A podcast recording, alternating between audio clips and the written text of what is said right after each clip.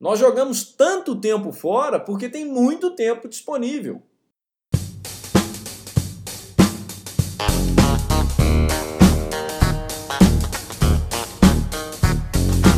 Seja bem-vindo ao EnconstruCast, o podcast do Enconstrução. Meu nome é Hernani Júnior e eu estarei aqui com você semanalmente para compartilhar dicas, histórias, insights, aprendizados e a construção de alguém que ainda está no caminho de sucesso. Porque eu ainda não cheguei lá, mas vou chegar e quero você lá no topo, junto comigo. Bora construir?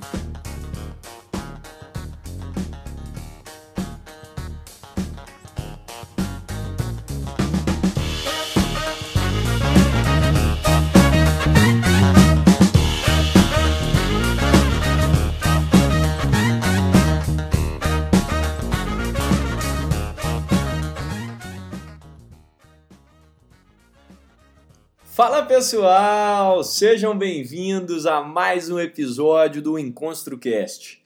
No episódio de hoje, vou falar sobre produtividade, um tema extremamente ligado à alta performance e muito relevante para quem está no caminho de sucesso, pois quanto mais você produzir, mais resultados você terá. Conheço muitas pessoas que passam o dia todo se dedicando a um projeto apenas e ainda assim conseguem chegar no final do dia e falar que não tiveram tempo de fazer tudo o que precisavam fazer. Tem aquelas pessoas também, né, que falam que precisam de um dia de 48 horas para conseguir fazer tudo que elas precisavam fazer. Pois é, geralmente são essas as pessoas que mais precisam ou deveriam ouvir esse episódio. Então, se você conhece alguém assim, já envia esse episódio para ele ou para ela antes da gente começar e preste atenção nesses minutos que a gente vai ter junto aqui. A dinâmica do episódio é a seguinte: primeiro, eu vou te falar algumas mentiras que você mesmo se conta para sabotar-se no quesito produtividade. Depois, eu vou resumir com duas palavras o que sustenta e é essencial para toda e qualquer pessoa produtiva. E por último, eu vou te contar algumas técnicas para se manter produtivo ou produtiva e no final eu ainda vou te dar um presente para que você possa produzir ainda mais na sua rotina. Vamos lá. Se você estava atento no início do episódio, você percebeu que eu disse que quanto mais você produzir e não quanto mais você trabalhar, mais resultados você terá. E essa é a primeira mentira que você acredita sobre produtividade. Se eu tivesse mais tempo, eu produziria mais. Se eu tivesse mais horas dedicadas a esse projeto que eu queria começar, eu conseguiria tirar ele do papel. Não! Sai dessa ilusão. Se com o tempo que você tem hoje para realizar algo você não consegue produzir, mais tempo disponível não necessariamente significaria mais produtividade, mais resultados na sua rotina. Outro conto de fadas que você acredita é que se manter constantemente ocupado tem alguma coisa a ver com produtividade. Não tem. Estar ocupado, inclusive, é uma forma de preguiça. Preguiça de parar, preguiça de organizar as tarefas, de ver o que é importante e de produzir efetivamente. Se você vive ocupado, você muito provavelmente não está sendo produtivo.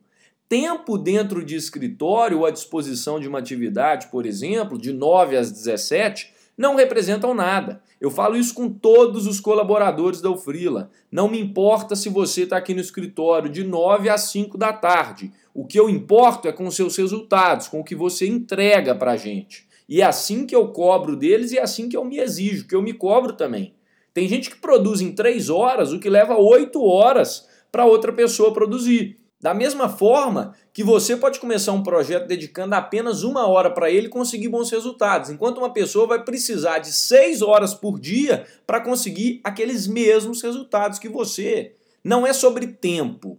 Outra falácia muito comum é acreditar que só porque algo leva muito tempo para ser feito, torna esse algo importante. E pior, fazê-lo de uma forma muito bem feita, acreditando que isso vai fazer com que você tenha bons resultados. Esquece. Não há nada tão inútil quanto fazer com grande eficiência algo que não deveria nem ser feito. Como bem disse né, o Peter Drucker, o pai da administração moderna.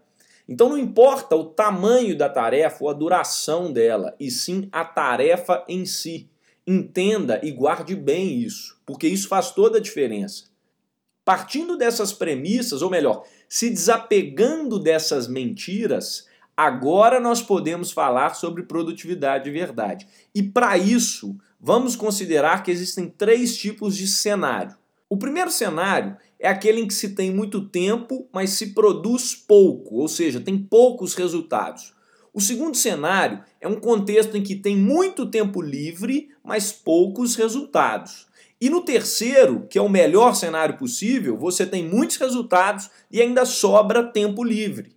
Você pode achar outras combinações de tempo e resultado, mas essas três aqui, esses três cenários são os principais e você provavelmente se enquadra em algum deles. A boa notícia é que se você não está no terceiro e no melhor cenário possível, né? Tempo livre e resultados sendo produzidos, você vai descobrir agora o que as pessoas que estão nessa categoria fazem para que você possa aplicar na sua vida e chegar nesse nível também. E o mais engraçado é que é muito simples. Eu falei que se resumia em duas palavras lá no início. A primeira coisa que todos que produzem muito têm é clareza. Clareza de objetivos, clareza de metas, clareza dos resultados esperados e de onde elas querem chegar. E do que elas esperam daqueles projetos que elas estão fazendo. Isso é fundamental. A segunda coisa que é comum nesse tipo de pessoa é o estabelecimento de prioridades. As pessoas produtivas sabem exatamente o que é importante, o que é relevante e o que não é para que elas alcancem os resultados que a clareza lhes mostra. Ou seja, ela sabe distinguir exatamente o que deve ser feito e o que não deve ser. E com isso, elas conseguem ser seletivas e se manterem extremamente focadas. Incrivelmente, essas pessoas também conseguem fazer um menor número de coisas em menos tempo, produzindo mais resultados que a média geral. E esse é o nosso objetivo: produzir mais, fazendo menos e gastando menos tempo. Isso é o que o High Performer faz. Ser produtivo não é produzir 100% do tempo, é produzir mais com menos recursos e tempo. A pessoa mais produtiva tem as mesmas 24 horas que você, mas ela aprendeu a estabelecer as prioridades e a discernir o que ela quer. E não menos importante, ela provavelmente domina a arte de gerenciar uma coisa fundamental nesse aspecto de produtividade, chamada energia. Pensa comigo, seu tempo em um dia é finito. A sua energia é infinita, porque a energia é um recurso renovável. Você pode recuperar e recarregar sua bateria, mas jamais seu tempo.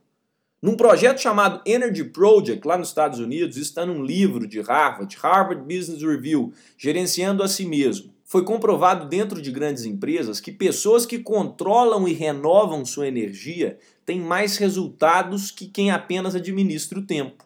Nesse estudo, as pessoas que faziam o controle da energia superavam em 20% nos resultados do trabalho os que só administravam o tempo na mesma carga horária de serviço, ou seja, elas trabalhavam o mesmo tanto, mas as que controlavam a energia tinham muito mais resultados do que as outras. Por isso, se você quiser parar de ouvir esse episódio agora, nesse instante, você já tem a fórmula mágica da produtividade na sua mão. Ter clareza para estabelecer prioridades dentro do tempo disponível, gerenciando a sua energia durante a produção. Ficou legal isso aqui, hein? Anota aí que essa é minha. Vamos de novo. Ter clareza para estabelecer prioridades dentro do tempo disponível, gerenciando a energia durante a produção. Agora, como que você faz isso é a grande pergunta, e é por isso que nós vamos para a terceira parte do episódio, que são as técnicas. Vamos lá. Uma das técnicas que eu testei que realmente funciona é a do Ingvar Kamprad, fundador da IKEA, o maior varejista de imóveis do mundo desde 2008. E aqui você já vê que não é qualquer pessoa que está falando isso, né? Esse cara, ele diz que o segredo para produzir mais é dividir o seu dia em intervalos de 10 minutos e tentar desperdiçar o mínimo desses intervalos com coisas bobas. Parece loucura, mas quando você testa, é incrível como que você consegue resolver coisas que normalmente tomariam muito mais do que 10 minutos nesse tempo cronometrado. Por exemplo, você vai fazer uma reunião, você acha que você vai demorar 30 minutos para fazer a reunião. Você se propõe a fazê-la em 10 minutos passando a mesma mensagem. Por incrível que pareça, você consegue.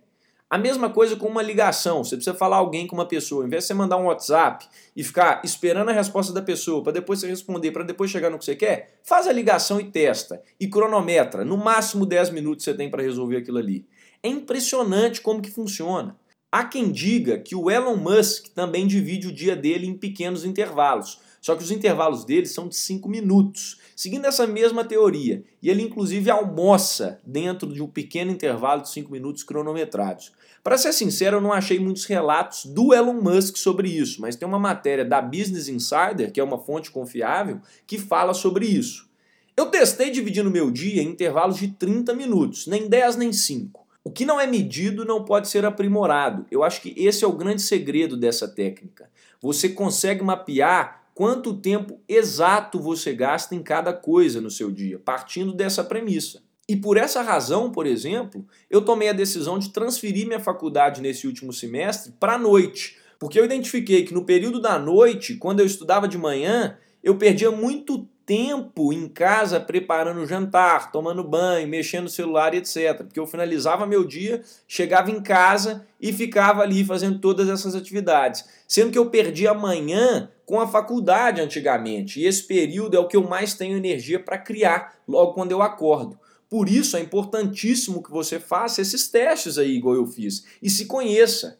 Esse método te ajuda a identificar isso. Onde é que você está perdendo tempo no seu dia que você pode otimizar? Uma coisa válida para você metrificar no seu tempo aí é abrir algum software de, de quanto tempo você gasta no Instagram, quanto tempo você gasta no WhatsApp, quanto tempo você gasta em outros aplicativos do seu celular, que hoje Android e iPhone tem essa funcionalidade, que você vai se surpreender com o tanto de tempo que você gasta e joga fora só com essas coisas em um dia, em uma semana.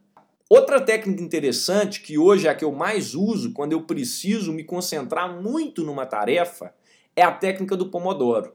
Eu defino essa técnica como uma forma de produzir em 100 minutos o que você produziria em 4 horas. Esse é o método que consiste em dividir o seu tempo em quatro blocos de 25 minutos de foco intenso e total, sem qualquer distração, intercalando esses 25 minutos com 5 minutos de descanso entre eles. O criador desse método foi um italiano chamado Francesco Cirillo, no final dos anos 80.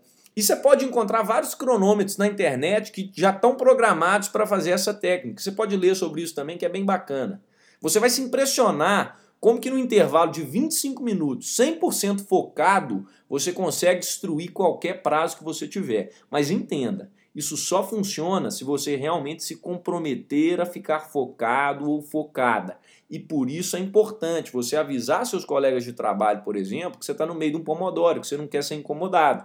Coloca o celular longe ou até no modo avião, fecha as abas do navegador, coloca uma musiquinha no ouvido e vai fazendo aquela task até você finalizar os 25 minutos. Tira qualquer tipo de distração possível ao seu redor. O que eu, Hernani, incrementei nessa técnica do Pomodoro é que depois de fazer quatro desses intervalos de 25 minutos completos, por exemplo, eu posso me recompensar com algo que eu gosto de comer. Isso, para mim, é uma motivação grande. Para você, você pode substituir o hábito de comer alguma coisa gostosa por outra coisa. Mas o que, que eu faço? Eu coloco um trento de motivação, que é um chocolate que eu adoro, que é pouco calórico, ou 10 balas chitas, por exemplo. Porque tem dia que é difícil cumprir as tarefas, é difícil você cumprir esses pomodoros. Então eu falo para mim mesmo, quando eu completar esses quatro pomodoros, eu posso comer essa gulosema aqui. Funciona para mim, não significa que vai funcionar para você o método de recompensa. Você tem que ter controle, você tem que ter autocontrole para fazer isso. Você não pode, no meio do Pomodoro, abrir uma bala e chupar a bala, que aí não faz sentido e perde toda a essência do negócio. Mas voltando nas técnicas aqui, é bom quando eu consigo trazer, além da explicação prática, uma explicação mais concreta por trás, alguma coisa mais científica embasada. E pensando nisso, eu fui pesquisar um pouco mais sobre a razão desses métodos funcionarem e eu descobri que eles otimizam a sua produtividade porque te colocam em um estado de monodeísmo, em que não há qualquer penalidade de alternância cognitiva e por isso eles funcionam tão bem. O que, é isso? Me acompanhe aqui na explicação. O monodeísmo é o oposto da multitarefa. Significa que você está se concentrando unicamente em uma determinada atividade. Cientificamente, você já sabe que quando você está fazendo duas coisas ao mesmo tempo, na realidade o seu cérebro não faz as duas coisas concomitantemente. Primeiro ele foca em uma, depois ele foca em outra. É como se tivesse duas bolinhas na sua mão. Enquanto você joga uma para cima e ela está subindo e descendo, você joga a outra para cima para depois você pegar na outra. Você vai concentrando cada hora em uma você testar isso na prática, tenta simular dois ritmos diferentes simultaneamente com as suas duas mãos. Uma mão você faz um ritmo, outra mão você faz outro. É impossível. Funciona assim quando você está multitarefando. É fato que algumas pessoas conseguem alterar o foco mais rapidamente, fazer esse malabarismo de multitarefas mais rápido e até melhor. Mas enfim, o que é comprovado é que você não consegue concentrar exatamente, inteiramente nas duas coisas ao mesmo tempo. E a cada vez que você muda seu foco entre uma tarefa e outra, você gasta uma energia mental e provoca quase que um atrito químico para fazer isso, essa transição. Porque para o seu cérebro sair da tarefa 2 e voltar na tarefa 1, um, por exemplo, ele precisa lembrar o contexto em que você estava na tarefa 1 um antes para conseguir ativar uma memória chamada memória operacional daquela atividade. E assim você fica alternando, né? Você vai em uma, vai em outra. E você fica fazendo sua mente o quê? Carregar e recarregar contextos o tempo todo. E o que que isso interfere? Você perde energia, energia mesmo nisso. Você fica exausto e você vai realizando muito menos do que você realizaria se você tivesse num estado monodeísta, de foco extremo só em uma coisa. É como se você queimasse boa parte da sua energia simplesmente alternando esse contexto, trocando de tarefa. E quanto menos você alterna, menos energia você gasta e mais você produz. Isso é ciência, gente. Isso é biológico. Por isso, é recomendável que você segmente em blocos tarefas que você precise fazer. Então, por exemplo, ao invés de mandar um e-mail, uma hora da tarde, um e-mail, cinco da tarde, um e-mail, três da tarde, um e-mail às sete e meia, segmenta isso tudo em um pequeno intervalo de 25 minutos, por exemplo. Depois você vai para outra tarefa, que você vai gastar mais 25 minutos, por exemplo, focado simplesmente em criar uma proposta, uma apresentação de PowerPoint. Entenda que Ser monodeísta e focar simplesmente uma tarefa por vez é mais produtivo do que ficar alternando de cá para lá. E biologicamente, você gasta menos energia, você fica menos exausto.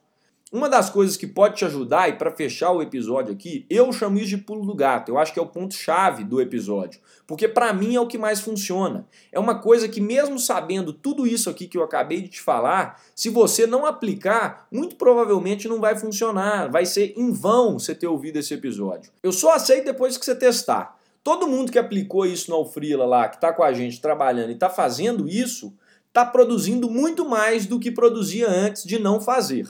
Eu estou falando, sabe do quê? De uma simples to-do list, lista de tarefas, tão simples quanto parece. Fazer uma to-do list é tão eficaz, por quê? Porque contém as duas coisas que são essenciais para a produtividade: clareza e prioridades. Clareza porque ela te força a colocar exatamente o que tem que ser feito naquele dia, de acordo com o seu objetivo, que você já deve saber qual é.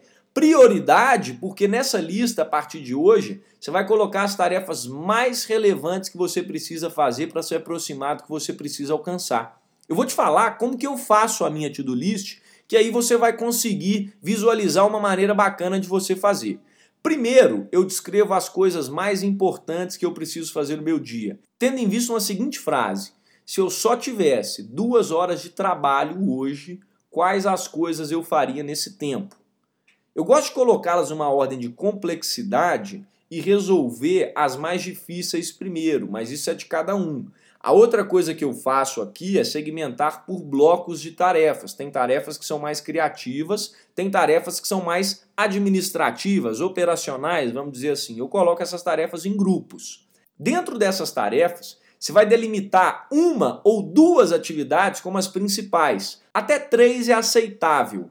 Pensa assim: se porventura eu não fizer mais nada e só essa ou essas coisas, eu consigo me ajeitar depois e o mundo não vai acabar. O resto eu resolvo amanhã, na pior das hipóteses. Essas são suas tarefas mais importantes. Limite no máximo até três. Você precisa fazer elas sob pena de morte. Se você não fizer, seu dia todo vai para o lixo. e vai riscando as tarefas que você vai concluindo, porque isso libera dopamina, literalmente. E é universalmente prazeroso concluir coisas. E o mais importante, que muitos esquecem e falham, repita esse processo todo santo dia. Simplesmente fazendo uma coisinha básica que talvez nunca tenha passado pela sua cabeça. Mas sabe qual é o último item da minha to-do list? Fazer a to-do list do dia seguinte. Pronto. É dessa forma que eu venho conseguindo ter ótimos resultados em todos os projetos da minha vida, seguindo e conciliando todos eles. E para você que ouviu até aqui, eu tenho um presente. No link da descrição desse episódio, você consegue acessar um arquivo em PDF da minha to-do list. Eu uso esse modelo e eu acredito que ele pode ser bem útil e aplicável para você também no seu dia a dia. Basta se cadastrar com seu e-mail e você poderá baixar o arquivo. Ah, mas eu vou gastar muito papel vale o investimento. Vai na gráfica e imprime 100 cópias dessa to-do list. Não estou brincando, não. Faz isso e começa a aplicar. Se você achar que não vai funcionar, testa primeiro, imprime 5 e testa uma semana. Mas o fato é, experimente. Um grande abraço, até semana que vem e bora construir. Fui!